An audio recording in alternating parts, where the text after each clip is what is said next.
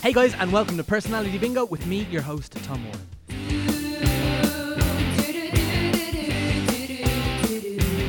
So this week on the podcast we have Eva O'Connor. Eva is a writer and an actor. Uh, she is from Ireland and uh, she's currently living in uh, London, but she was back doing a brilliant play in the Project Art Centre called Maz and Bricks.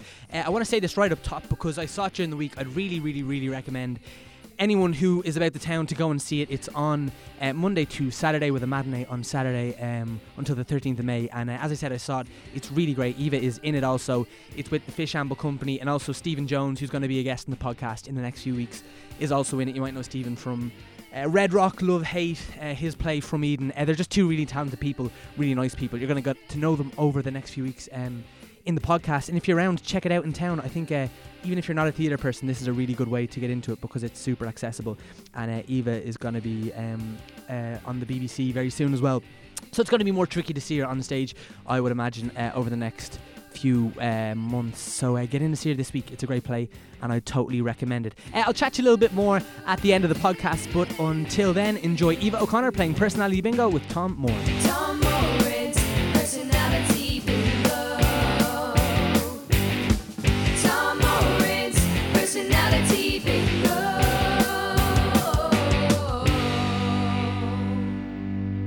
Eva, you ready to play Personality Bingo with Tom Moore? Yeah, I'm so excited. All right, cool. Uh, first of all, thank you for doing it. You're very welcome. Um, so I'll uh, give you a quick explainer of how it works. So there's 60 balls in here. Okay. And I'm going to put 60 minutes on the clock. yeah. I have 60 questions in front of me. Yeah. Uh, when the ball comes out, I'll ask you the corresponding number of the question. Okay. If it corresponds with one of the six numbers on your sheet, uh, you can tick it off. And if you tick off all six of the numbers, Yeah. you get to ask me any question that you want. Oh. Yeah, you made a funny face there. and uh, I promise uh, I'll answer it completely honestly, so it can be absolutely anything, whatever you want. Um, so, does that make sense? I think so. Yeah, cool. Um, so I've given you five numbers. Would you mind reading out the five numbers on your sheet? 15, 19, 49, 20, and 6. Cool. Would you pick a sixth number for me? Uh, yeah, I'm going to pick 11. 11. Nice. Weird thing, when you texted me today, you texted at 11 11. Did I? Yeah, you did.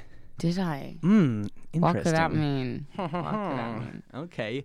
Uh, all right. Well, here we just like we just dive into it. Yeah, let's do it. Okay, I'm going to put the 60 minutes on the clock, which is actually a stopwatch on my iPhone. And uh, cool, away we go. So, first number is number 16. Do you have it? Uh, no. Okay, what a fail. All right, number Tragic. 16. Uh, so the question is, what are your memories of 9 11? Uh, I remember coming home in the car from school, uh, getting off my school bus and getting into my mum's car, and her being like, "America's being exploded." Did she actually say that? No, but something Okay. to that effect. That and then. I remember, I don't know, it seems to involve a lot of bus memories. remember being on the school bus the next day, being like to someone in my class, God, it was terrible what happened in New York, wasn't it? Yeah. Um, you know, to my primary school friends. Yeah. What age were you then? Hmm, I don't know how old you are. 9 11. That was in 2011? That was No, 2001. 2001, sorry. You were Uh, 10 years I ha- it? always have that problem with 9 11. I'm like, when did it happen? Yeah. 2001. Yeah. I was 11. There Oh, you go. Okay, okay. Yeah, it was um yeah, I was the same. I remember coming back from school and I, rem- I remember really vividly my friend's mom like rationalizing it. I think it was like she was like it's either the like it's either you know the Russians and she's like if it's the Russians we're in trouble, Yeah, but if it's like people in the Middle East it's fine cuz they're crazy. That was her like rationale about it. that's hilarious. Yeah. And I, I like a- again I was like similar age and I was like I was kind of like okay, but It's funny, isn't it? Like, that's the first terror attack that I remember. yeah. That anyone remembers I of would- our age group, yeah. I guess. I remember flying to London with my dad to see like my first ever football match a few weeks after. Right. and being very excited, but also like my mom is just a, a real warrior. She's a real man, you know. okay, right. And the plane, uh, we're on the plane, and I was kind of freaked out because a plane had flown into some towers like four weeks earlier. yeah. And I looked out the window in the window seat, and I go, "Dad, Dad, Dad, shit! There's something, there's something outside the window." And he looks out, and he's like, "Tom, that's just the wing on the plane." But I was fucking freaked out. I think, That's hilarious. I think it was the what light of Like the wing. 15? yeah, yeah, yeah, yeah. Um. So yeah, it was it was uh, it was scary stuff. So you live in London now. I live in London now. Do yeah. you? but okay. I grew up in Clare, Yeah, in Ogonnelloe, small Ogonnelloe. Ogonnelloe, yeah. What a what? That sounds so like funny. I remember um, bizarrely, I used to dance a lot. I used to dance um, every weekend in Longford, Okay. and I would get a lift um, by this Irish dancer. He's kind of a famous Irish dancer. I, I won't name him. You got a name drop? Um, no, no, it's no. Michael Flatley. No, it's actually not. but anyway, he he was dropping us home one weekend. He was dropping me home to Ogonnelloe, and he was like, "Now here you are, Eva, in O'Gonorrhea," and I was like, "Mom." The man who dropped me home called Ogonnelloe O'Gonorrhea. What's O'Gonorrhea? she was like, I think it's a sexually transmitted disease. yeah, yeah, yeah, yeah, yeah, yeah. it's an explosion in your genitals. Yeah, she just, yeah, she just uses explosion for every every explanation. Gas. Um, but was uh, That's off topic. yes, but that's all right. That's that's the nature. of it. It's good for me because then it distracts you from your numbers, and then you never win, and you never get to ask me your question. Okay, cool. That's great. Yeah. No one's won yet, by the way. Oh, no one's won. But I mean, it's luck rather than skill, isn't it? Well, I mean that's a very pessimistic outlook you're taking. um, well, one question for you. So, like, uh, living in in London now, and obviously, like, big difference from London to Clare, especially in terms of terror targets. Like, do you ever get a little bit freaked? Like, No, not really. There was a terror attack in London recently in Westminster. Yeah. Whatever, inverted commas terror attack. Um, and I was quite close to it when it happened. And like, you know, you get so many messages from like your mom and your aunts and everyone being like, "Are you okay? I hope you're miles away." And you're like, "Actually, no. I'm like half a mile away, but I'm grand." It just, I don't know. I'm not really spooked by that kind of thing. Like, Mhm. I know some people do find, like, I, you know, even around the time that Trump was elected and Brexit happened, there was real weird vibes in London, like really kind of oppressive vibes. But I tend to not be particularly bothered by them. I think some people get really kind of almost so down about everything that they feel like they can't even go to work Yeah. because the world is so fucked. But I don't really I feel the way. yeah, I yeah, Get on with it. that's kind of a good way to be. Yeah, I don't know. I don't feel those kind of external things don't bother me as much. I sound like maybe I'm the most self-centered person in the world, but I would get much more anxious about like relationship things or friends or career things. But Yeah. you know, the prospect of the world imploding on itself. Well, uh, we're all ants anyway, so Yeah, I mean, but to be honest, I, I was thinking about this lately. Like that. Okay, yeah, yeah, fair enough. Like that's like self-deprecating. Yeah, that could look like I'm really self-centered, but I just feel like that's more honest than most people. You know? yeah. I mean, I don't like. Like for example, climate change. It's really it's it's terrible, and we're doomed. But I'm not crying in my bed about it, whereas some people are. Yeah. I think it's a personality type thing. Yeah, maybe. But do you think the people who are crying in their bed are sorry, okay, who are crying on social media are they are they the same people that are crying in their bed? Does that make sense? Probably not actually. that to me off not all the time, but like Some oft- people's hearts really bleed for the planet. Yeah. And or like in the same way they do for animals or but I feel like I'm much more of a people person. Uh huh. My heart bleeds for people. Yeah, yeah, yeah, yeah. um no, I guess I just I don't have that kind of world conscience on my shoulders that like Yeah, I feel very similar. okay good. Yeah. I feel like a harsh bitch saying it out loud, but Let's you're agreeing. so Let's be harsh bitches together. all right, okay. all right, here we go. Number f- 25. Do you have it? No. Okay, no problem. Number 25 question is What's the worst date you've ever been on? Oh God. Uh, okay, yeah, I don't go on that many dates actually. Um, I tend to just jump into relationships. No, um, I so I broke up with my ex boyfriend of about four years, and I was so heartbroken, Yeah. and it was so sad, and uh, so I went on Tinder and I I. I matched with this guy who looked exactly like my ex boyfriend. Like everyone I showed, I was like, guys, I'm doing it. I'm moving on. And they were like, Are you joking? He's a spitting image of your ex boyfriend. Yeah.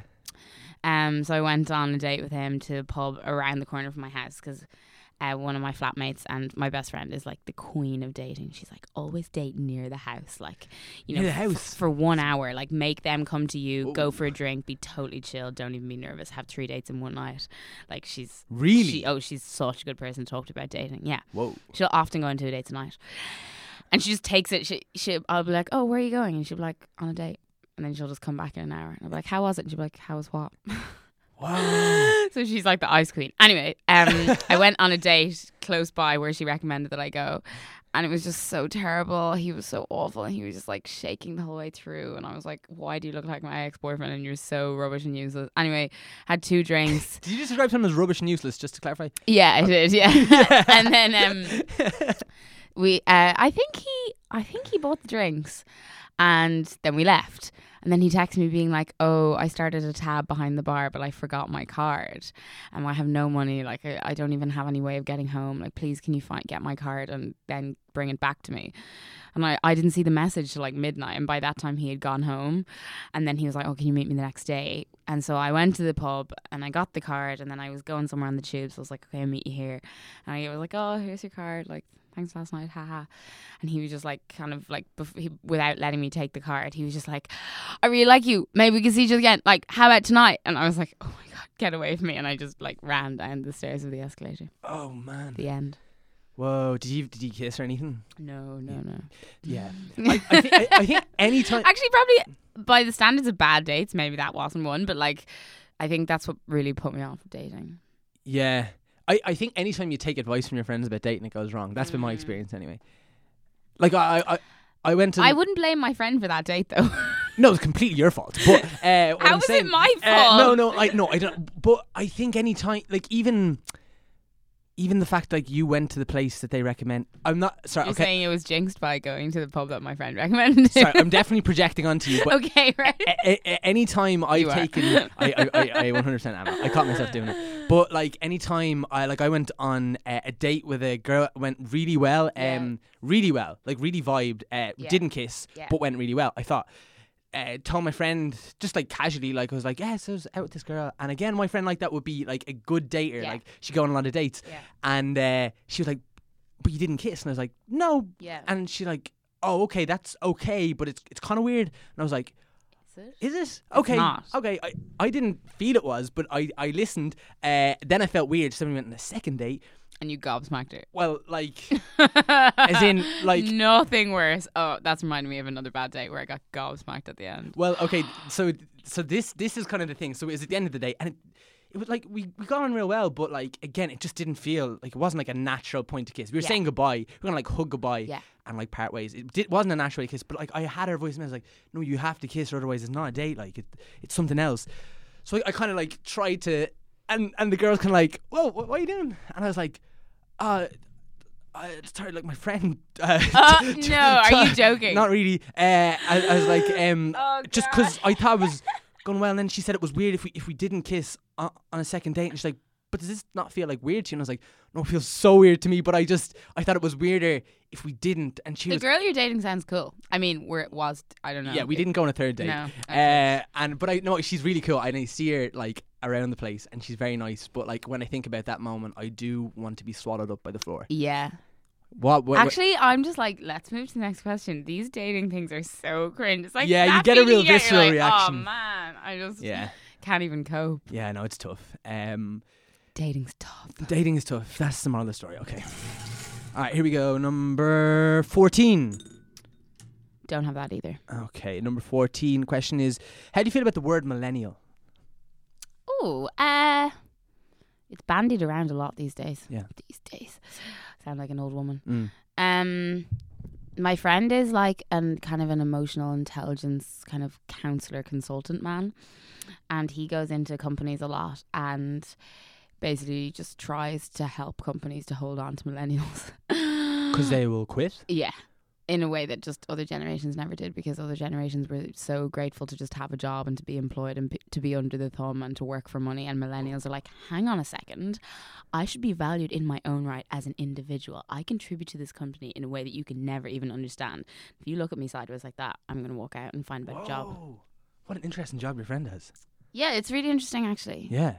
Uh, he does loads of his work based on the Enneagram. Have you ever heard of the Enneagram Yeah. personality test? What number are you? I am so into that. I think it's the best thing in the world. I'm a four, which is actually really embarrassing. It's like the individualist who like defines himself by being different from everyone else, and their deepest fear is to like to be unremarkable, kind of. I think I, I I can't remember. I think that it could be exactly what I I was. feel like as you're a four. I think I um, was. I think I was. Loads of actors, loads of kind of creative people are fours. Yeah. Like you, t- in in dark times, you tend towards being depressed. That's exactly what I was. That I know when you said, fo- oh, yeah, because I was like, that's disgusting, and then it was like, that's what I am. Yeah. Oh my. So when you're reading about yourself, you're like, and you can read. You can. You can. So for anyone who doesn't know, the Enneagram test is like um kind of. It's when I say personality test, it sounds like such bullshit, but it's based. It goes back as far as Greek times. Like it's used by psychologists and it's used by writers and it's used by loads of different kind of sectors, and it's one to nine. Mm. Um. and ev- the idea is that everyone fits into a number. Like you're either one, two, three, four, five, six, seven, eight, nine, with wings of the other numbers. So I'm a four, which is an individualist, with the wing of a three, Mm. which is a perfectionist, which is someone who's like a high achiever or really academic, whose deepest fear is never achieving anything being a failure. Mhm. Um, so my friend who this is how I got onto this. My friend who's the kind of emotional intelligence guy, he does a lot of his work using the Enneagram. Okay. And yeah, he was saying it's really interesting working with millennials um, because n- like financial incentives don't always work on them. Um, they need to feel like they as a person, they as an individual are like really valued as Mm. opposed to just their work. Which like Is fair? is fair. Yeah. Yeah. We're millennials, right? yes. Yeah. Yeah. Um, and I had a chat with someone who's, I think, actually from the BBC Writers' Room recently, and he was like, "Oh my god, I did a workshop." He's a script editor. He's like, "I did a workshop with millennials recently, and like, I said, okay, so the writer is king, and the script editor is there to assist. You will never be as talented as the writer."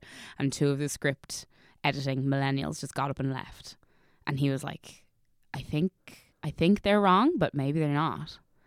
Do you know what I mean? Yeah, I do. So it's like, how do you see? How do you, it depends kind of how you see the world. Yeah. Yeah, I also think like it probably makes a difference if you can back it up with like work.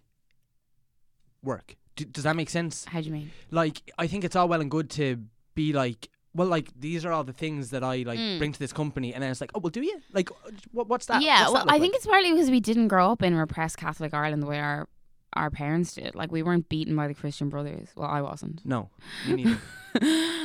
and I think that gives you that gives you a spring in your step that maybe your parents didn't have, and it comes across as arrogance. yeah. Uh, do you do you feel even living in somewhere like London now? Do you feel like you did grow up in some? Okay, let's not like compare it with our parents, Yeah. parents, but did do you still have that sense that it was a little bit repressed? Yeah, well, I l- so I lived in Dublin until I was eight, and then we moved down the country to Clare. So my Mm. parents are both from Tipperary, and that was crazy. Like there was only like thirty people in my whole school. There was only ten people in my class.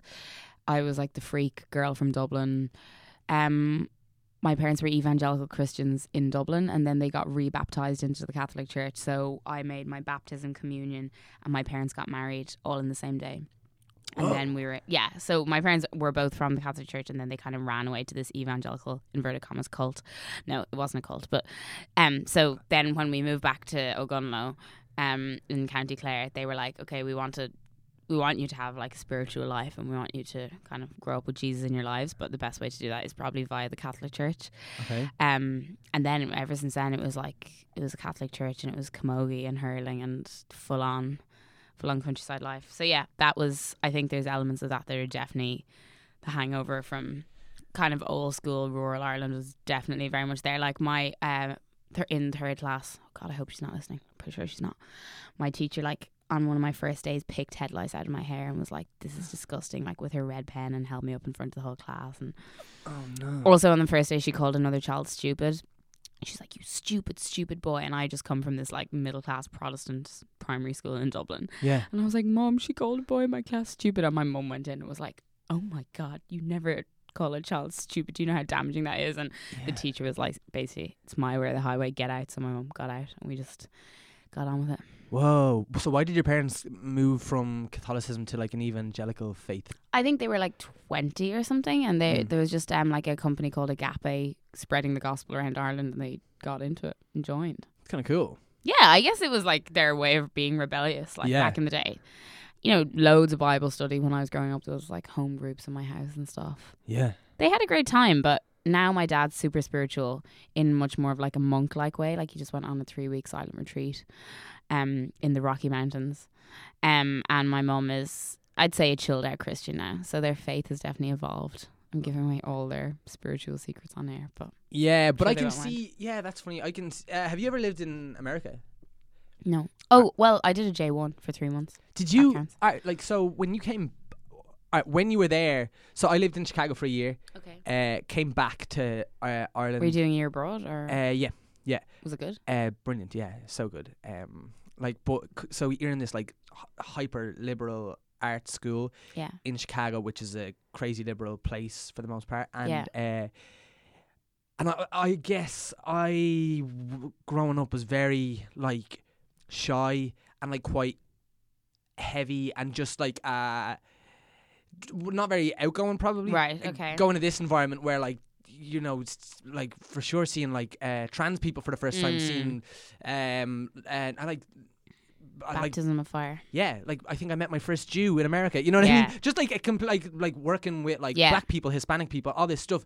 Um, seeing how comfortable everyone was in themselves really came out of myself like big time. Oh, so good. So good. Come back to Ireland and just like I felt like this weight on my Yeah, shoulders. yeah, yeah. yeah. And by the way, Ireland's fucking great. Like I love Ireland. Uh, I was living at home in Meath then, so like a little bit more rural for sure. From uh, Meath? Yeah, and um, just remember being like just like feeling like the Mm. weight of that. I was like, oh fuck, the Catholic repression. Is that what I'm feeling now? I think it is. Yeah. I think it was. Yeah, I think I sort of feel like a bit similar about London. Like I think going moving to London, like I went I went to Edinburgh University, but even that was super white and kind of middle class. And then I, when I moved to London, I was like, whoa, this is a really different place. Like Yeah. just so many cultures living alongside each other. Like just it's amazing. It changes your whole perception of the world. And then you come back here and you're like, oh, like even this morning, I was hanging out with a big bunch of people. Um, and just I heard kind of just off the cuff two really racist things from two separate people, and you're just like it just kind of jars with you, you know, Mm. like they were just said in kind of hilarious passing comments, but you're you realize how tuned in you are. You kind of you realize that's just not really cool or okay, and I think that just comes from having being a very white society. People don't mean it. It- Yeah. it sounds like I'm um apologizing for racism now, but No, no, you know I, I I mean. know what like you mean. yeah, yeah. There's a difference. yeah, Yeah. How did we get onto that? I mean, I think it was about millennials. Yeah, it was. All right, let's go again. Uh, okay, number forty-five.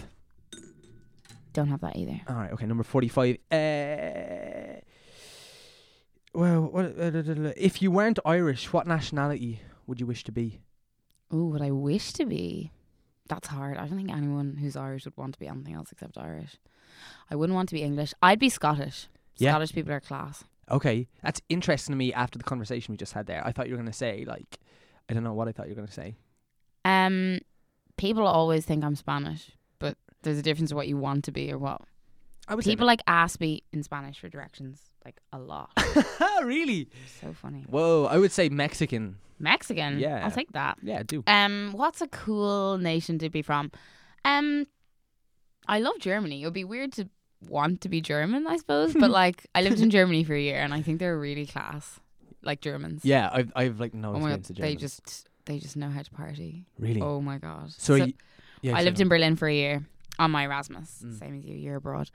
Um, and like we basically just had to scrape past in university, and um, we just like partied around the clock. Like we hardly even took any drugs. Like we just like they have day parties, so we went back. Um, three of us who were over went back little, two weekends ago, and um, we were in Berlin and we were just sitting out in the sun having a few beers. And Hildy, my friend, was like, "Okay, let's just do one thing this weekend that makes us feel like we've done something." Sure. So we're like, "Oh, what's good? Like we haven't been here in like two years. We don't know. Everything moves in Berlin. Like you know, parties move to different warehouses and things shut down and things reopen." We were Mm. like messaging our German friend, being like, "What's cool? Where should we go?" And she was like, "Oh, go to whatever. It's a place called Sisyphos." And she was like, "Go here for a day party." So we went.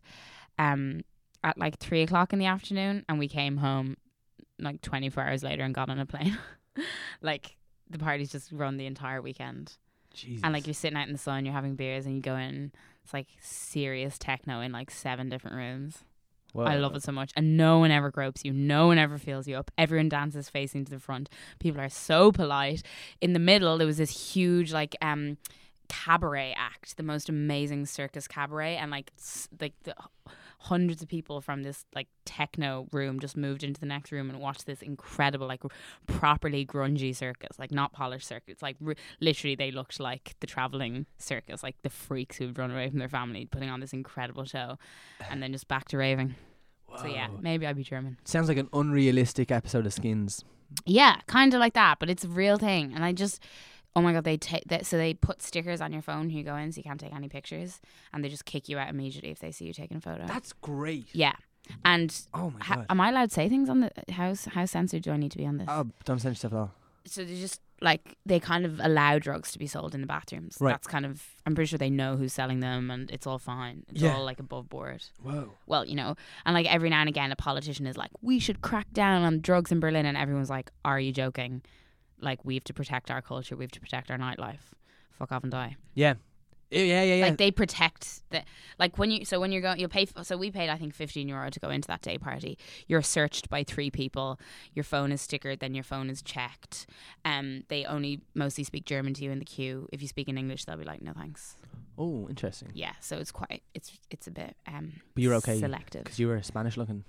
I can speak German. Yeah, yeah. But um yeah, no, sometimes getting rejected can be a bit of a balls.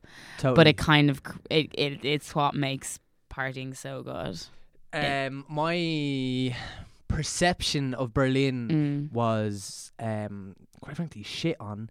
Uh, you will understand my use of Yeah. words in a moment. Uh, a friend of a friend went there. Uh, pretty like, uh, am I right in saying I've never been like kind of Right. like a sexually liberated part of the world? Oh yeah. So he's uh, meets a lady at a Mm. club, whatever. Uh, goes back to her Mhm. apartment. Uh, she's like, I really like to do this thing to guys. Uh, it'll feel great. Um, I promise it'll feel so good. But uh, I hope I'm getting this right. I think I am. Uh, I try not to think about it too I'm often. so scared about what you're gonna say. Oh, you should be. It's the correct response. Um, and she's like, I really like to do this thing. The guys, and he's like, okay, and um, like so they're, they're um, She's like, please, can I? He's like, okay. yeah, yeah, yeah, yeah. like this is like a white pasty Irish guy as well. oh, stop. Bear that in mind. Like I probably had Tayto on the flight over. Do you know? Like um. So she gets a towel, and she, as, like inserts the towel into his arse basically. Right. Uh, and they're they're having sex. I'm, I'm, I hope I'm not fucking up the details. Will your friend be listening? Um, mm, yeah. I, I, I well, not. you can bury this episode. yeah, yeah, yeah, yeah. This never comes out. yeah, yeah. Uh, so the towel is is up there. They're having sex, and and she like just make sure you let me know when you're about to come. And he's like, "This is ridiculous. This is filthy." Anyway, we're here now. Yeah. Uh, and and she, he's like, "Okay, okay." And so the moment comes, he's like, "Okay, I'm, I'm about to come." yeah. And she she yanks the towel. He comes while simultaneously just shitting all over her and the bed. By the way, which is meant to happen. That was her intention the whole time. And so he's like freaking out, like like Oh my god. just two weird things happened one time, and um, and he was like, "I'm so sorry, I'm so sorry, I'm so sorry." She, no, th- this is what was meant to happen. I love this. So he's like, "Oh, what?" Uh, uh, and she's like, "Wh- "What? Did it not feel great?" And he was like. No, I It guess it kind of did. like, and so she's just like, "Yeah, it's cool. So if you want to just go in and shower, and uh, I'll clean it all up," and um, just went about the rest of their lives. Oh my god, that's too much. That's what she That's wanted. Too much. So um, beware. Maybe we're only horrified by that story because we're Irish. Yeah, maybe so. Maybe a German's like, huh, for starters. Yeah, exactly. you, you should see what we did with the shit. like, this episode should never air. This is, I am so sorry to everyone listening. Oh my God. and to me. Y- yeah, yeah, yeah, yeah. I mean, you brought us there. You, Did I? You brought Did us. I? You brought us to mainland Europe. Okay, okay, right. Come on, you knew what you were doing. Um, no, I, th- I think I'll the, take the blame. the then. only thing left to do is to uh, go back to playing Yeah. I can't believe I was worried about saying I don't even know like the F word on air, and then you come out with that story. Yeah, yeah, yeah, yeah. All right, number twenty-two. Don't have that. Okay, number twenty-two. I don't think I'm going to win the game at this so rate. think we should just, but we're having a good chat. we are. So, uh, chat. all right, okay. Uh, number twenty-two. Where's the strangest place you've ever woken up? Oh, I don't know. Where is the strangest? Oh God. Okay. Once we were in Edinburgh, so we do the Fringe every year. Mm-hmm. Um, it's like my seventh year doing Edinburgh, and my birthday is always on. So I've like I started when I was nineteen, and now I'm twenty six. Right. And every year I'm like, oh my god, I'm getting so old. Yeah. Like my my life feels like Groundhog Day. Next year I shouldn't go to the Fringe. I should do something else. But then I just go to the Fringe. Yeah. yeah, yeah. anyway, uh, we were all staying in a house. Um, like like thirteen of us in one room. Like halfway through our accommodation fell through, so we like moved into my friend's room. Like this massive troop of us. Like it was just it was crazy. It was like a refugee camp. It was literally like mattress to mattress. Like people were having like their boyfriends to stay. People's cousins, younger sisters were saying it was just mental. It was a good few years ago. Like couldn't really live like that anymore. But this kind of this kind of weird artist guy was like to me and my friend Elspeth, um, oh, I've got a spare I've got a spare room in my house. If you want to come over, you can you guys can sleep in it. The room ended up being his room. And like we slept in the room with him, in the bed with him, with the radiator turned on full blast. And like we woke up in the morning and like it was so sweaty and it was so disgusting and he was naked between us. And we were both just like, what the hell? Like nothing happened. Yeah. Neither of us had sex with him. But like there wasn't really any even drink involved. Like it was just like he said that there'd be a spare bed and there wasn't spare bed. So we're like, okay, I guess we'll sleep in your bed. But then in the morning you're like, what the hell? This guy is obviously just playing pimp, you know? Yeah. And we just kind of went along with it. Whoa. It's kind of dark actually now that I think of it. Yeah. It's kind of those things you do when you're like 22 and then Yeah. you're like, why did I do that? Yeah, yeah. And then he's like, "There's this thing I really like to do," and he takes out a towel. Fuck no. So, okay. So, and and no, I feel yeah. how long did you stay there for? Oh, we left immediately. I Okay. mean, it's not even that weird, but I just remember that feeling so much. You know, you know that feeling of like, how did I get into this situation? Did did did you go to bed when everyone had some form of clothes on? yeah, And then woke and up- then woke up and he had no clothes on. Oh, that's. I don't think that's cool. No, it wasn't cool at all. Actually, That's not cool. And he was cool. older than us, and we may have been drinking, and he wasn't drinking. Um. Also, oh, another funny thing that this guy did. This is turning into a fucking filthy podcast, but Yeah. um, he was over in our house one night, and it was in our big refugee house, and um, he he was like, "Who dropped this? I found this on the floor. Who does this belong to?" And he was holding like vagina cleaner, like or vagina solution, or I don't even know. Thing and he was like, he was like, "Who cleans their vagina here? Like, who owns this?" And we were all just like. What? And he was like, "Come on, own up! I found it on the ground. It must belong to one of you." And we were like, "We d- like, no, it's not mine. Like, is it yours?" And like, no, and everyone denied it. And then he left. And afterwards, we were all just like, "None of us own that. Like, definitely not." So we think he dropped it on the ground and was like, "Who owns this?" Like, we still think he kind of planted it as some Whoa. yeah. I don't know if it was like a conversation starter or like a. Anyway, he's crazy. He's like a mad performance artist. So, you know, maybe Yeah. that explains it. Oh, what a weird. That's weird.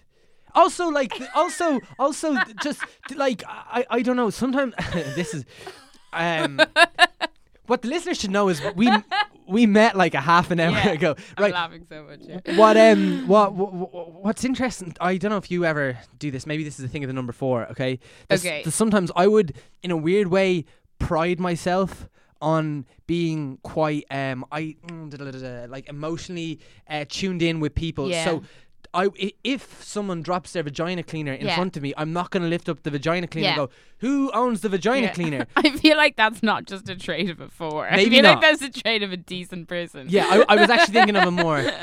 Yeah, that, that's that's an excellent point. That's an excellent point. But um, I mean that so that takes a specific kind of person to Yeah. uh, want to do that, even Yeah. if even if it wasn't planted.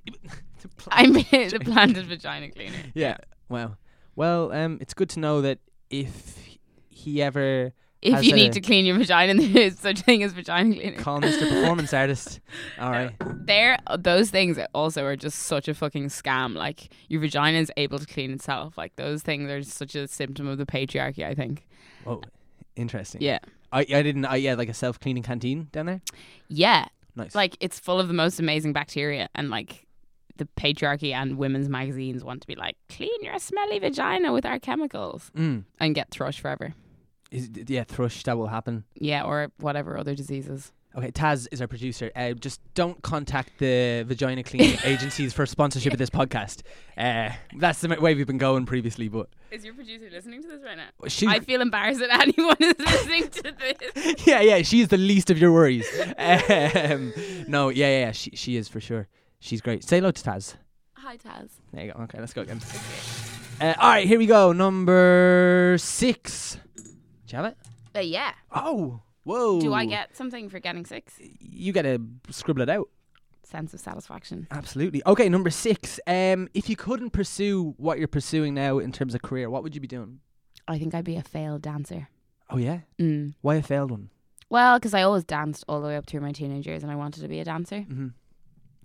And I think I probably could have scraped my way into some half decent school in the UK, or not even that decent. But I probably, you know, if I really wanted to, I would have found a way to make it work. Yeah. And I just would have been kind of middle of the road. Like I love dancing like so much, but I would, I never. You have to be so bendy and so. Hmm. I don't think I fully had the physique for it. Um, or necessarily the head for choreography. So I would probably just be like working so so hard to be like a middle of the road, probably unemployed dancer. Yeah. Interesting. So it was always going to be something in the arts, you reckon? Yeah, I can't really think of what else I would do. Mm-hmm. I might have studied psychology or something, but I kind of hate academia. Okay. What, what did you do in college? English literature and German. Pretty academic? Yeah, like I got on grand, like it's fine. Yeah. It's not impossible, but I just I f- had such a strong sense of futility all the way through um first year. I was like, why are we doing this? This is so stupid. Mm. Like, what is the point of this? Like, we're all so young and so capable. Like, shouldn't we all be learning to be carpenters or something? I just kept on having that recurring thought. Like, Really? this is we could do so many productive things for the world, and we're sitting in this library, flicking through books, not even reading them properly. Yeah. Like, I didn't apply myself, you know, properly. Mm-hmm. That's probably the problem. Then I just started making theater, and I just did that the whole way through. And why? What was the? Was there a reason that? So, if you entertained the idea of going to dance school potentially, was there a Mm. reason that you didn't go down the drama school route or something like that? Um, yeah, my my parents were kind of like go to university, so I was like, okay, and I wanted to get away from Dublin at that point, so I went to Right. Edinburgh, got into Edinburgh. Kind of the reason that I went there was because only like lots of people from my school applied, and only three people got in, so I was like, oh, maybe Yeah. it's good. Yeah, I'll yeah. go there, and it was great. Wow. It was a brilliant decision to go because then I got to go to Germany on my year abroad, and like Scotland is really class place to live as well. Yeah. Great. So yeah, Yeah, amazing. Um, all right, we go again. yeah. That was such a short one. I feel That like I didn't short. didn't didn't do you service, but this is how it normally no, is. good to Okay, here we go. Number twenty-seven. no. Okay, number twenty-seven. Question is: Have you ever been in a fight? Um, once I was out drinking with my friend Dan, and he was drinking Guinness, and um, I said, "I'll drink Guinness with you tonight." So I think I was trying to match every Guinness he had, I had, or maybe I just got through two. But I got really drunk really quickly, and this girl came up to me and was like, "I saw you talking to my boyfriend," and I was like, "What?" She was like, I "Can't remember," but she pulled my hair. Oh, shit. Um, and that was the extent of the fight I'd been in. And did, did That in my head, it's it felt very dramatic, and now I'm saying it out loud. It sounds so pathetic. I don't even remember the details properly, but I'm pretty sure she pulled my hair. Um, my friend Ada is a teacher, and she has a criminal record for beating up a bouncer, or not beating up a bouncer, assaulting a bouncer. Um, she's like, when she gets angry, she just totally sees red. She's doing very well at dealing with her anger now, but um, my god, I feel so treacherous naming her on air. Um, but she, we went to Cornwall on a night out, and we had a mad kind of. Someone got into a fight, and then Ada started shouting at a bouncer, and I kind of had to. I got in. I got involved in that fight because I was afraid that Ada would lose her job, but that wasn't me specifically being a fight. That was me kind of intervening in a fight, which doesn't really count, does it? well, That's firefighting. but I, yeah, yeah, okay, fair. But I know when you like the feeling when you're around like any kind of physical confrontation, it's like, oh fuck. Yeah, it is. Isn't it crazy that like before I was thinking with this the other day with a friend, like we're like before like like a few hundred years ago, not that long ago, like you just didn't see that many people in the like if you were in the world, you just like you know okay, you live in London now, you see like thousands of people every day. Mm. Like before, like people might see a few thousand people in their life. yeah. You know what I mean? Like where we've definitely seen like millions of people in our lives. Do you think I think so. millions? I w- like if you live in London, yeah. I suppose. Yeah. Do you think oh, maybe that's Hundreds of thousands. Sure. Okay. Um. th- yeah. I wonder is there a way of finding out. I yeah. I'm quite bad at quantifying things like that. Me too. Me too. Like, I'm like, I'm pretty sure there was 600 people there, and they're like, Eva, there was 45. I'm like, yeah. Yeah. Yeah. Yeah. it was full. The room was full. yeah, yeah, yeah. But um, but yeah, and when you used to see someone, you were like, oh fuck, they probably want me to be dead. Like they probably they probably want to eat me. Oh yeah, Or- you're talking like back in the Stone Age. Back in the whatever. day. Yeah. Yeah, yeah, yeah. I don't know. I don't know why I said that. I guess the moral of the story is that I think it makes sense that someone pulling your hair felt bigger than it was because before someone pulled their hair, the next thing they would do would probably cut your throat with a stone. Like fight or flight. yes, kind of adrenaline rush. Yeah. exactly. Do you know what I mean? I'm not really a very aggressive person though. It's funny how some people go straight to anger. Yeah. I What don't really. I What's your thing? that you go straight to? I don't know. It's just you know, like some people really grapple with anger. I feel like I don't have anger. I have I have sadness. Mm. That's so tragic. Yeah. But you know that you're kind of Yeah. I'm much more likely to feel sad than angry. Yeah. That's probably better for everyone else, kind of worse for you. Maybe, yeah. I think I mean anger can eat people up inside, can't they? That's one of the themes of the play Yeah. that I'm doing at the moment. Maz and Bricks Project Art. Oh my god, I Until told the you. not to- thirteenth of May. Yeah, it's really good. I saw it. Also, how can I plug this podcast to the like, hey mom, tune in. That is our tag. Yeah, our, yeah. our target audience is mums. To be fair, we, we- Is it actually? it's kind of everybody. No, it's not just mums. Some mums listen for sure. That's cool. Um, yeah, Cool, moms. cool, moms. mums. Yeah, yeah, yeah. Um, I mean, your mum sounds kind of cool. Your mum was like this crazy hippie who went away and became an evangelical Christian. She'll love this shit. Um, mm, yeah. Last night on another podcast, uh, we were talking about um the kind of guilt you have if you don't go to a demo. Or if you if you turn up late to a demo, or like you know if you feel like a failed activist, basically. yeah, And I was, they were, you know, asking me about that. And I was like, oh, yeah, like I get that all the time. You know, like if you're out on a Friday night and there's a demo on a Saturday and you're getting totally wrecked on acid and you wake up at one and the demo started at 12 and then you arrive at three just in time for pints. Hmm. and I got a WhatsApp from my mum saying, in capital letters, do you take acid? I was like, oh, I've done so well. I've done so well. that is funny. Did you text her back? Uh, I just said, I'm very sensible. And she wrote back, acid is not good for you. And then the, I didn't continue the Do you think your mum's done acid? No. I have a different picture of your mom. Yeah, my mom wasn't ever a hippie. Okay. My I think mum your tra- mum is crazy. She's crazy. She could have been a hippie. She is crazy, but she grew up in Tipperary and then she trained to be a nurse. Yeah. Um, and then she was a kind of strong evangelical Christian for a while. Uh huh. And now, now she's a very cool, talented, amazing, uh, kind of not seamstress, but she's like so creative. She Okay. just makes the most incredible like patchwork quilts and kind of anything with her hands. She's like exceptionally talented. Amazing. And she's also co- she probably would be a better performer than me if she had decided to be an actor, but she's not a hippie. Uh, you you you think she'd be a better performer than you? She's an incredible Wow. performer. Have you seen her perform? She yeah, she does the most amazing rendition of Michael D. Higgins. um she has this hilarious poem about you remember the whole saga of um water being taken from like Lough Derg and other lakes around Ireland to be brought up to Dublin because there was a shortage of water. oh no. Anyway, that was a thing for Okay. a while. Like we're going to have to take water from down the country, and there was like a big scandal. And anyway, in she does this poem in Michael D's voice. She dresses up as him, and she sits on a stool with her legs dangling, and she has a little wig on and everything. and she tells this poem about the l- water from the lake being um extracted from the countryside and brought up to Dublin, and it's like. The Ishka is imiha, no more shall we swim here. That's like the only line I can remember. Um, but like it's like shockingly um accurate. That was amazing. I wish people got to see the visual of that. Oh yeah, it wasn't even good. But if my mum was here, Yeah, I'm you'd just be wishing you could see that. I just really enjoyed it. Well, okay, so it sounds like your mom was um okay, she went through her like really like spiritual like kind of exploratory phase. Yeah. Now she's in her creative phase. yeah. The next phase, acid. Imagine imagine the shit she could design on acid. Oh my god. Yeah, I think like it's crazy. Uh, how acid opens your mind. Like, you know, they say that like once it kind of opens those pockets of your brain, they never close again. Yeah. Isn't it isn't it a thing that it stays in your system for 7 years or something like that? It can be detected. Maybe, yeah. I mean, you hear horrible scare stories of people going on trips and never coming back. Did you have a good experience? Um. Oh, sure. I might as well go for it now. Um. Yeah, I've had a few really good experiences, but the last so there's a there's a party in London Mm. Called Beauty and the Beat, and they give out LSD laced apricots. So you just go and take an apricot and have a schmad night, and it's class. It's amazing. The music is so great. It's like properly like psychedelic music, like an amazing community of the most interesting and kind of sportive people. They have like a little food table with like nuts and raisins, and it's just like so full of love. It's great. Cool. But the last time I went, I took a whole apricot. Too much. Okay. I had like very very paranoid night. really? No crack at all. Yeah. Okay. And I had an eating disorder years ago, and I felt like my eating disorder was coming back. Really? So dark, yeah.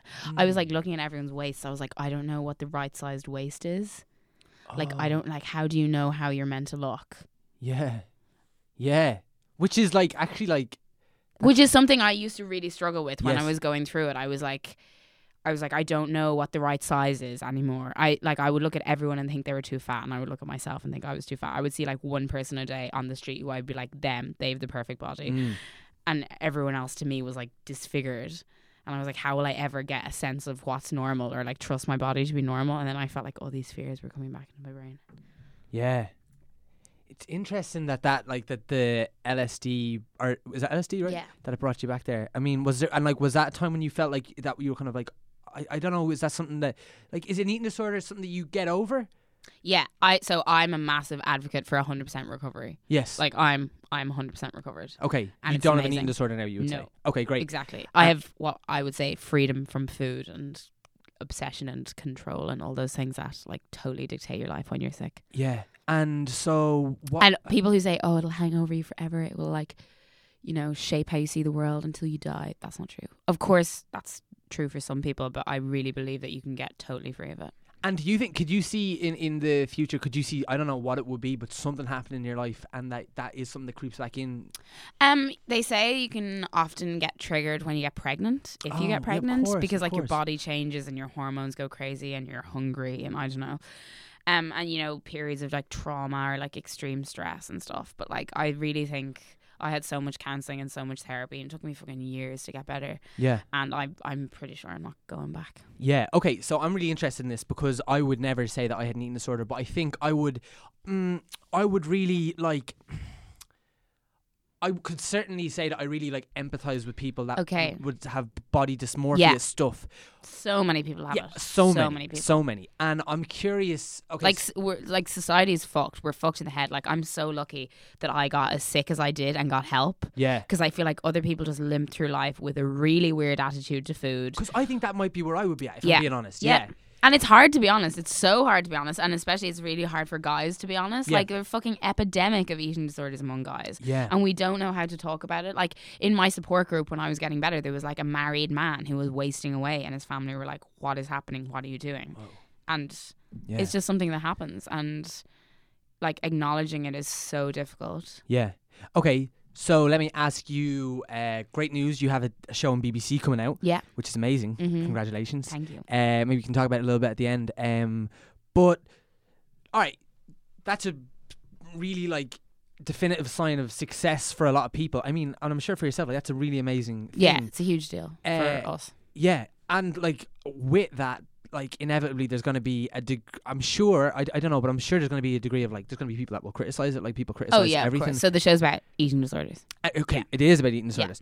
Fascinating. So is it, uh like I don't know what my question is. It's I guess I'm interested in like even even as simple as like watching yourself back on a screen Yeah. being vulnerable Mm. about something that has lots to do with body image. Yeah, so I I'm in the series, so I'm co-writing the series with my kind of partner in crime, Hildegard Ryan, who's like my kind of dramaturg and script editor and co-writer and director of all my theatre work. Great. So we're kind of very much partnership. So we're co-writing it. She's directing it. I'm going to be in it. And there was vague talk of me being the girl who, the main girl who has an eating disorder, but I decided not to. I'm going to be the eating disorder instead, and that's what I did in the play as well. I play the character of anorexia rather than the person suffering from mm. anorexia Interesting. because I just don't think I could do it. I just would as whatever about in the play. I think doing it on screen, I would either feel pressure to lose weight. I would feel like I'm not thin enough. I would feel like people wouldn't perceive me as anorexic enough. Mm-hmm. And actually, we're not going to ask the actor, who will hopefully be somebody high profile, but I can't name her name right now. Cool. Um, I, we're not going to ask her to lose weight. We're going to do all makeup and baggy clothes, and like it's important to us that the actor doesn't starve themselves Interesting. but I still wouldn't be able to be that person because of like my baggage from the past, if that makes sense. yeah. But also because I had an eating disorder for so long, I'm like I feel like I'm an authority on it, Mm-hmm. so I'm not worried about criticism really. Like I think we will handle it in a really tactful, tr- truthful way. Yeah. Of course, we'll receive criticism, but I'm not like, oh God, what if I misrepresent this? yes. What if I like betray all people who have ever had an eating disorder? I'm like, I know from doing like we had hundreds of emails. We had so many people come up to us after the show. We had people released from like anorexic clinics to come to the play, like their one night out of their residential clinic. They would come and see the play. Like Mhm. people came who were like on death's door with their carers. Like we just got, I got an email from someone saying that she'd been bulimic for 20 years and that after her play after our play she contacted her mom for the first time to say thank you for trying to help her. Like it's almost too much like Yeah. sometimes I'm like okay can't reply to that sorry because I'm not a therapist. Yeah. Um yeah. Yeah. but I do. I feel like that's the amazing thing about doing it as a TV series because we're going to reach so many people. We're going to reach like thousands of people that we. It's hard to market a play about anorexia. People who come are like, my mind is blown. But when you're at the fringe, being like, hey guys, want to see some funny, witty anorexic theater? Yeah. Like, they're like, oh my god, the amount of people who are like, uh, well, obviously you're not the main girl because you're not the skinniest yourself or something. Like people th- said the most outrageous comments to me. yeah. For your listeners, I'm like a normal sized person. I'm not like an elephant Yeah. Uh, no, like people said the most insensitive things like oh I, or i'd be like oh yeah i wrote the play like it's based on my own experience and they're like oh well you obviously got over your fear of eating chips since then didn't you or like they'd be like why are you giving me that do you think i'm fat or just people are freaks sorry Oh, i'm on a bit on a yeah Shit. People are fucking yeah crazy. yeah they are they really are Oh my god! I, I actually I don't have a response. I don't know what to say. That That's mad. yeah Yeah, I'm sorry that happened. That's kind of crazy. Oh no, it's fine. I'm so what I'm saying is I'm kind of I guess I'm used to I feel like I'm so we've spent so much time on that play and now in the series like I like we I feel we know what we're doing. Yeah. Okay, I, like you're not going to win. Like, We're abandoning Okay, the yeah, ship, yeah, but you're okay. getting. Uh, we're getting into it now, though. Okay, so then I guess to talk about Maz and Bricks, which is running, and we're going to put this out on Sunday, so you're going to have Okay, great. Monday to Saturday. I guess will be Yeah. the, the last few shows. Um, and I I haven't seen it on Wednesday. Uh, and got to catch a post show discussion. First of all, great job. Really enjoyed it. Oh great. Uh, sincerely. you weren't bored by the post show discussion, were you? Uh, no, I thought it was really interesting. I And find them really weird because like I feel I always feel really kind of proud to present my work. Like I am always like, come and see my show. My work is great. Like, you know, I think as an artist or a performer, you have to believe in what you're doing. But then your post show, you're like, hmm. I don't feel people have to stay for that. Sometimes it, I feel it's better if they don't, or you always feel a bit almost apologetic in a post show because you're like, you sat through 80 minutes of my play and now I'm making you sit through 20 minutes more of chat. yeah, You know, like I, I always have that bit. And also, you have to be yourself instead of your character yes. when you're answering questions. So afterwards, I'm always like, oh, why did you stay? You should have just gone for pints. But I stayed. you stayed. Didn't go for points. Okay. Um, I, I guess what's interesting about like what you seem to be doing as an artist is that like, okay, so Maz and Bricks is about lots of things, but like one of the main um traits, not traits, but I mean one of the main things that your character's gone through in life was an abortion, Mm-hmm. and that's like the play is set like you're on the way to an, uh, a rally to basically repeal the Eighth Yeah, Amendment. exactly. Um, and then in the post show discussion, uh, that was something that like was addressed, and you yourself uh, and Roisin Ingle, and like Yeah. very openly. Uh, and as if any of this is like weird for you, we Oh, can, no, we can please. take it out. But I mean, Impossible. yeah, okay, yeah, which is great. You're Yeah. such an it's, it's gorgeous. But like, um, yeah, so that's one of the things that, that you have had an abortion, Yeah. uh, and you've had an eating disorder, Yeah. and you've made plays about abortions and eating disorders, Yeah. which by the way I think is great because as in and that, that is what's gorgeous about Maz and Bricks. It's not a play about abortion. It's not a play No. about suicide. No. It's a play about people who have had those issues in their lives, which was, Exactly. And uh, that's may as well have been a quote from the post show discussion. You know what I mean? Yeah, and that's what kind of people kind of came to the consensus of. Well, I think in the post show they were like, you know, one older woman just phrased it so nicely. Was she was, she was like sixty, and she was older maybe, and she was like, I don't see it as a play about abortion or about suicide. It's just about two kind of broken people whose lives collide, and they kind of find a place of healing. And I was like, oh my god, put that on the poster. Yeah. It was so articulate, and it's like the whole. Nobody wants to see an issue inverted commas play. You know, they want to, they want to see like real characters on stage, like change each other. Yeah.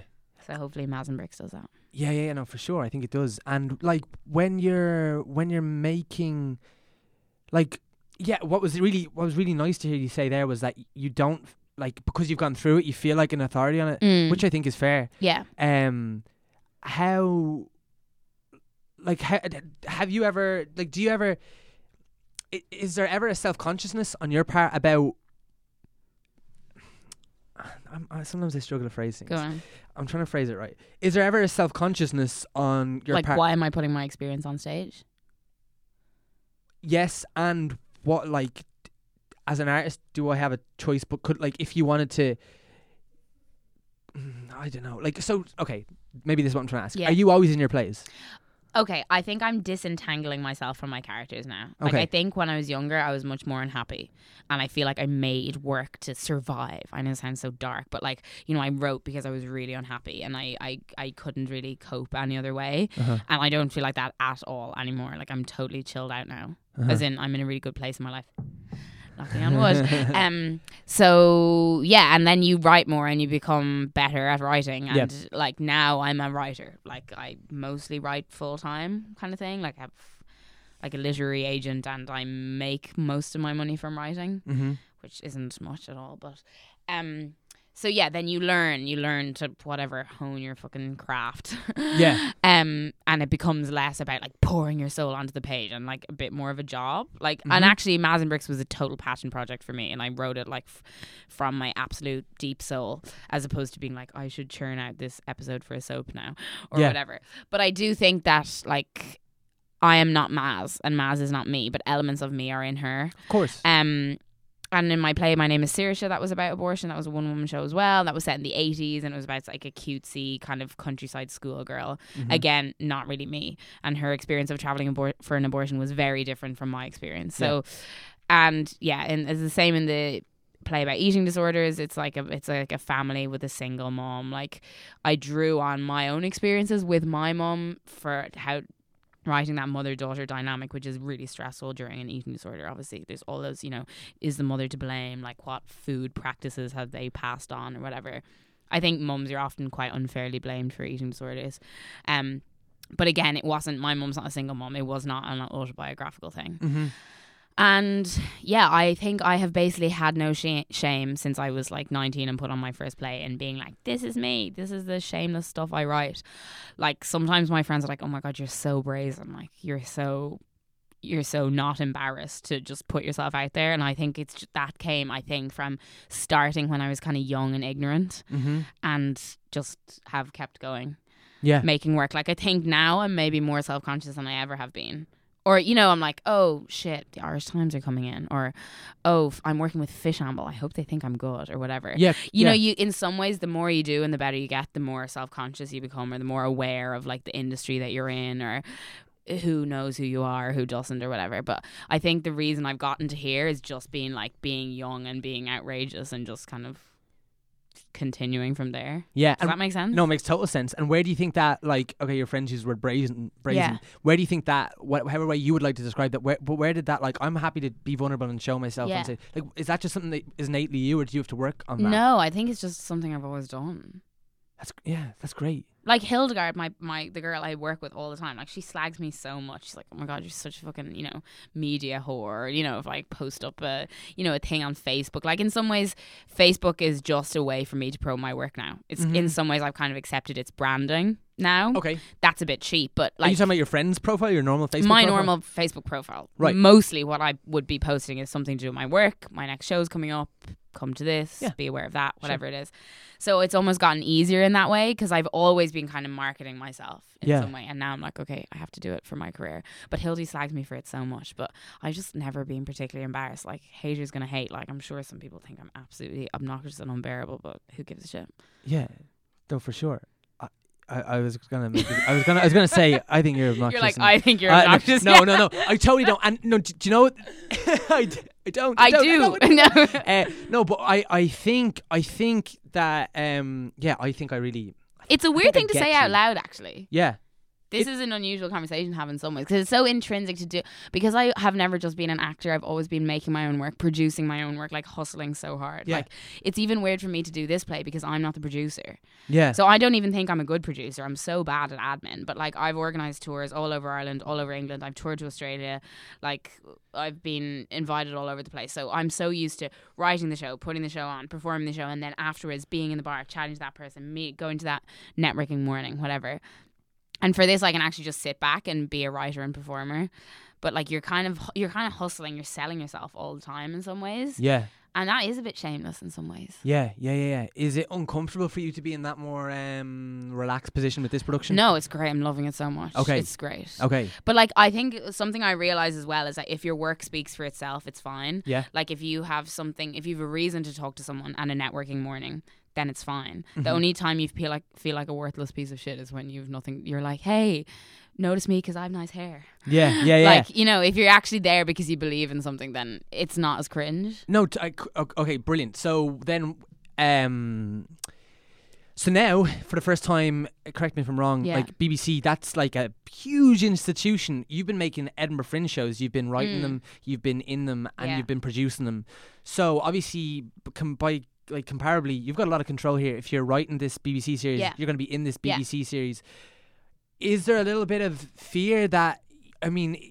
For the first time, maybe like it is like one of the babies is going off. You know what I mean? Well, I'm really happy because Hildegard, my partner, is directing it. So if Great. they had signed it over to another director, I think I'd be freaking out. Okay. But we have kind of we do have creative control. Like even we were doing like mood boards last week, deciding like what her bedroom will look like, what the color tones of the whole thing will be, like um what she'll wear, um the main character, and you know wh- what music she listens to, and that's all coming for us. So we're very much going to build her world, and like it's nice because they're ten minute episodes, so they really are like bite sized chunks. Yeah. So the idea is that it will go, hopefully, go down well and like be our calling card, and then we can like just make kind of bigger, more ambitious things. Yeah, totally. That's great. But yeah, I mean, I'm sure I'll be. I think I literally just I'm like a blinkered horse as well. Like I'm doing Maz and Bricks at the moment. I literally I never think ahead ever. Okay. anything. Okay. I think it's almost like a bury my head in the sand type tactic.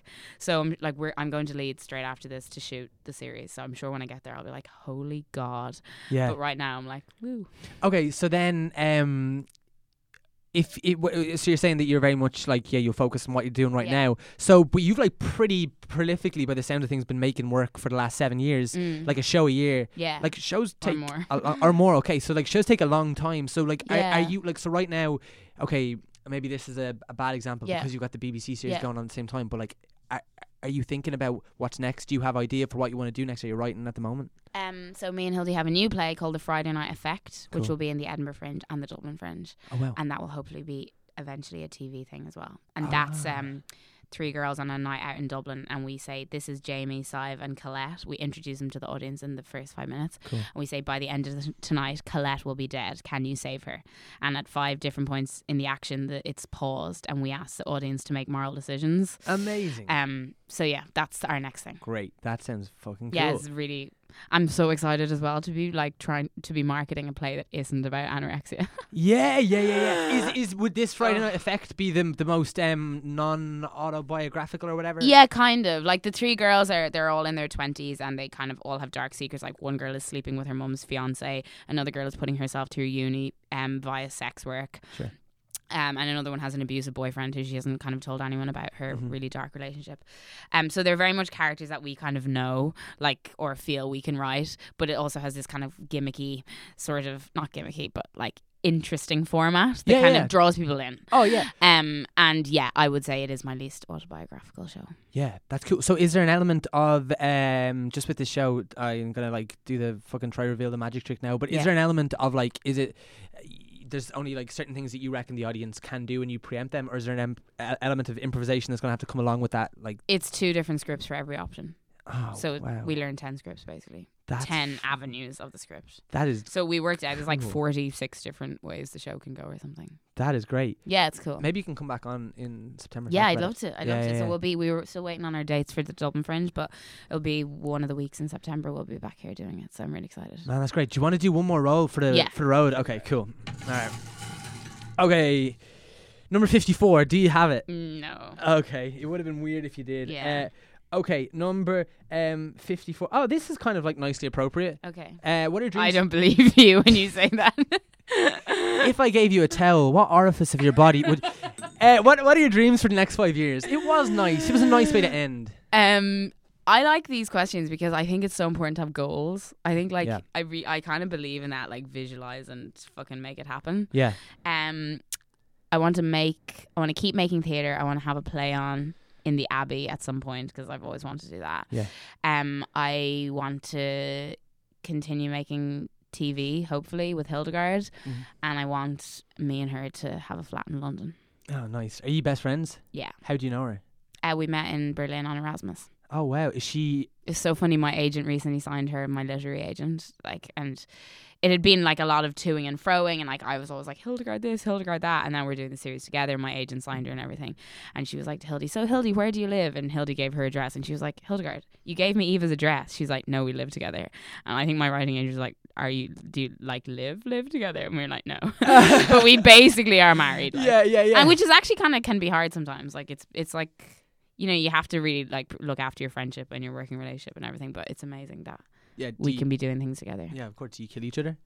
No, not really. Sometimes, but Yeah. sometimes if we're under pressure, it can be hard. But um, I think like all everything is easier when you have someone to bounce things off. That's amazing. That's like. And I think I think I think artists spend a long time trying to find someone who gets them Yeah. or to have a partner that they're really on the same level Yeah. with. So I think I'm really lucky to have her. Yeah, that's amazing. Um, cool. I sound like I'm obsessed with you. Yeah, yeah, yeah, yeah, yeah. But it, that's, Hildy, I love you. um, so okay, so uh, yeah, that's it. Uh, first of all, thank you so much for doing it. Um, do you Yeah, want to just welcome. talk a little about about like any social media, any uh, maybe give the dates for Maz and Yeah. Bricks because it, it is really great. So Maz and Bricks is the play that's on at the moment um, in the Project Arts Centre, produced by Fishamble. It's written by myself.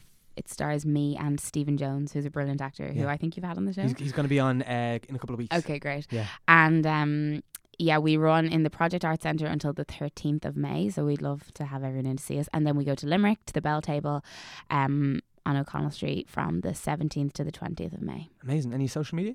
Uh, Project Art Centre? Yeah, cool, cool, cool. Sorry, I thought you wanted to give like your personal one. Oh, Uh, my personal one. I'm not trying to give it Follow me on Twitter. Yeah, Um, sorry. It looks like I was trying to get it out there. I don't give a fuck. Whatever Yeah, you want to do, like. no, follow me on Twitter. Um, I'm Eva underscore O'Connor, I think. And um, Sunday's Child is my company. Cool. So follow us on Twitter as well. Great. Um, and yeah, everything's on there. Amazing. I'd like to shake hands on mic because I feel like you can hear it. Oh, okay. Let's do it. They can hear the energy of that. Could they hear that? We just did it, oh, for sure. okay. Do you always do that? I never normally tell people that. I, Oh, do it. I normally just do it, but I felt a bit self conscious to do it because we don't know each other that well. And I was like, this is a weird thing to do. It's like a weird version of when you went in to kiss that girl and she was like, "What the hell are you doing?" just so ah, inappropriate. ah, ah. um, okay, cool. Uh, Eva, thank you so much for playing Personality Bingo with Tom Moran. You're welcome. Thanks cool. for having me.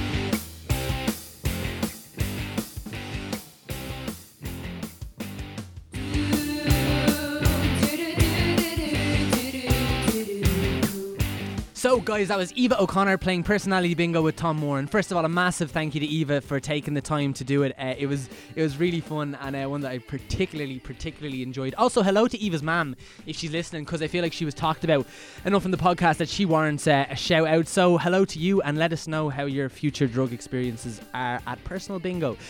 Um, so, guys, uh, a few thank yous. Um, thank you to the Headstuff Podcast Network for having us. Uh, as always, you can check us out at headstuff.org. Um, also to Leah and Anthony um, from More Than Machines Music for the, the brilliant theme music that is sung to me quite surprisingly often by um, some people who are uh, fran- fans of the show uh, in my life, and it, it's completely mortifying. And I would really ask them to stop doing it. Uh, also, a huge thank you to Connor Nolan for his brilliant artwork. Uh, a massive thank you to Taz Kelleher, the boss man, for um, producing, editing, and mixing the podcast. Also, some really exciting news. Taz is. Um, can I say this? I had to check. Taz is going to be releasing the Moments podcast uh, on the Headstuff Network, which is uh, really exciting. There's going to be a teaser out next week. Taz is also going to be the next guest on Personality Bingo, um, which is really, really exciting. A little peek behind the curtain for the listeners. Uh, and yeah, so uh, I'd really recommend you checking that out because it's, it's a really great podcast. Uh, so Personality Bingo is available on iTunes, Spotify, uh, Stitcher, wherever you get your podcasts. And um, uh, just a few thank yous um, to some lovely, lovely people who got in touch. A huge thank you to Carol Lee uh, for getting in touch, to Thomas Heaney, who was so kind to the show, to Nads for getting in touch on Twitter, to Liz Alper, to Gina, to Stacey. Again, a huge thank you to Stacey for sending the bingo machine. It was just so, so, so kind. Uh, also, a huge thank you to Romana, to uh, anyone who, who did get in touch over the last few days. Uh, it really does uh, mean the world. And um, keep them coming because it, it really makes the whole thing uh, worthwhile. Uh, as I said, a huge thank you to Eva for taking the time to do the podcast. Do check out Maz and Bricks in the Project Art Centre with Eva and Stephen and the Fishamble Theatre Company. Uh, and we will see you next week when Taz Kelleher plays Personality Bingo with Tom Moran. Tom Moran's personality bingo. Tom Moran's personality